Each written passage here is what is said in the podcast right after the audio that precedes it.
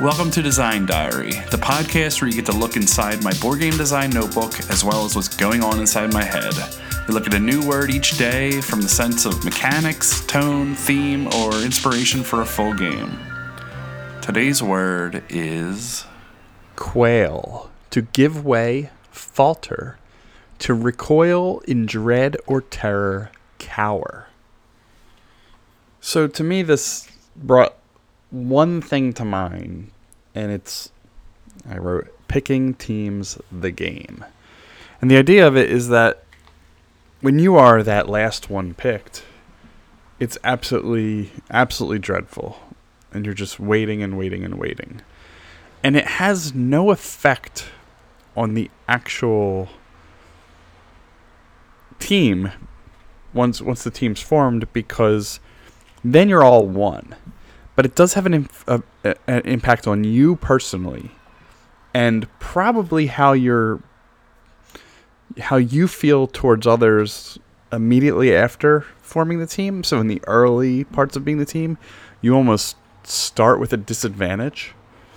Um, and maybe the team might treat you a little bit differently but i feel like there's a really interesting dynamic in the dread up until you get picked and then the the sort of the the recharge after that, the time that it takes you to get back to normal and get and to overcome that. So going extremely literal, unlike what I would normally do, wink, picking teams the game. I want to see the full game be about the assembly of the teams and the and the pleading to be chosen and the sharing of skills. And I didn't get into the sharing of skills in my notes, but it's definitely something I want to get back into. So maybe maybe I'll talk about it here. Uh, but you all start out as individuals. Over the course of the game, you're going to form teams. Players, uh, there's going to be a team captain. So I, I imagine this as like many players. Now, let's say 12, like a 12 player game. And then maybe if there's less than that, it's filled in with just NPCs somehow because I wanted to play less than that as well. Not that this is a real game; it's just an exercise. But, um, but what you can do on your turn is uh, plead for yourself uh, to be chosen, and once you're on a team, you can champion for someone else.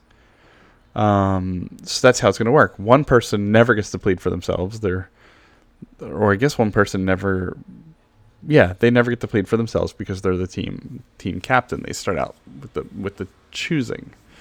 Uh, they start to start out being the the person who does the picking. So it's sort of like werewolf in a way that we are all sort of formulating these teams over the course of the game.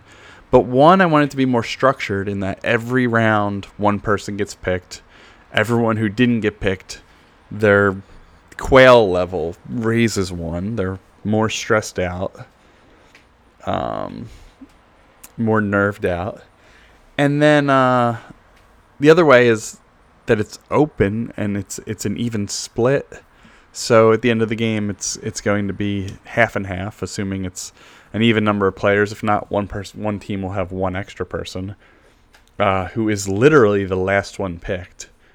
And maybe that's it. Is that it always has um, that one. It's an odd number, and it always has somebody who is the last one picked, um, which is absolutely dreadful and will convey the feeling of quail just in playing the game, um, which sounds like it's it's terrible and and unfun, but I love to you know extract something out of that and see what you know see what's interesting there. I mean, unfun and interesting aren't always equal. So I said, now where does the dread from getting last getting last picked come in? If it's an odd number of people and you're the only one who doesn't get picked, that's absolutely dreadful. But otherwise, it's it needs to be some sort of like meter. Every turn that you don't get picked, your dread goes up. Um, it's not good as it makes your actions look worse. Um, worse and worse as you go on. So there could be something tactical in it. You know, we know this player is, you know, very manipulative and has a lot of influence. So we don't want them to be picked uh, on the other team early. So we want their dread to come up. We want more people to be more appealing than them. But at the same time, we won't want them to be on the same team as us because of you know how things will how things will interact later.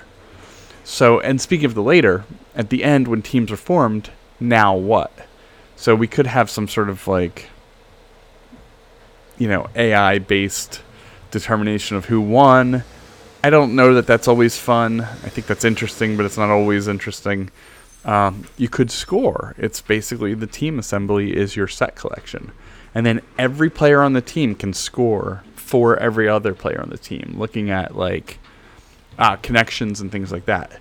You can also look at what I call the quail factor, which is once you're chosen, you sort of find a spot in, let's just say it's a, you know, the cards are being placed from top to bottom.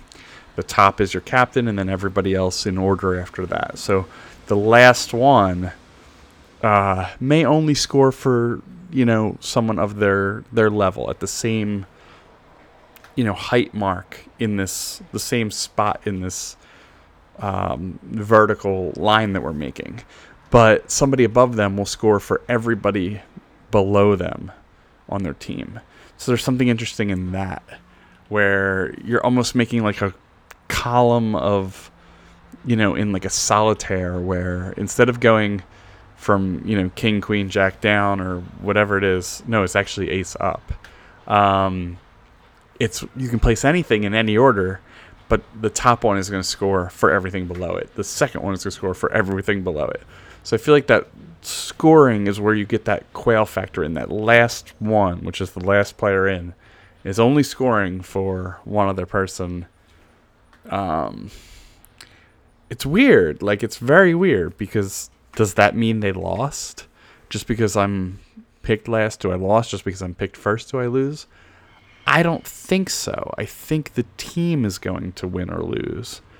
Um, but it's based on that. So you as an individual have that dread, but then at the end, you can still win if you're on the right team, which makes sense. And I think that's how things work generally. You may not recover from that dread, but um, you have some joy in that you won. So there's something interesting in that. And the you, we should state, and just to make everybody feel better about this um, horrible game that I'm designing, is the character that you're playing. So uh, to start the game, it's not just you come in and it's me, Jason Tagmire, and I'm going to get picked last. You have a character, and maybe you get some attributes, and maybe you collect some things, and gather up some things at the beginning of the game so that now we have something to base this on and how you behave with other people and how things will fire off once you're picked third versus when you're picked seventh. And it's also kind of like a making a big long combo. Um, but yeah that's it. That's what i have for quail. Uh, i hope you have something better uh, uh, i don't know if that's everyone's first thought is you know picking teams the game but uh, my daughter was just in a musical, and yesterday was her um, the the the um, auditions, and then they get their roles the next day, and it was it's sort of the same thing. So oh, there goes my phone. Uh, instead of making it about sports and, and picking teams like that, it could be about assembling a cast. The only difference is that you generally assemble one cast and not two that would compete against each other, uh, unless it's like, you know, like rival towns doing the same musical, which is a more interesting theme to me than like we're playing soccer and let's switch into you know split into teams. So there you go. That's all I got. Uh, I hope you have something. I hope you're having a good day, and we'll be back again tomorrow. Me and Rob Kramer, and uh, we'll see you then. Bye.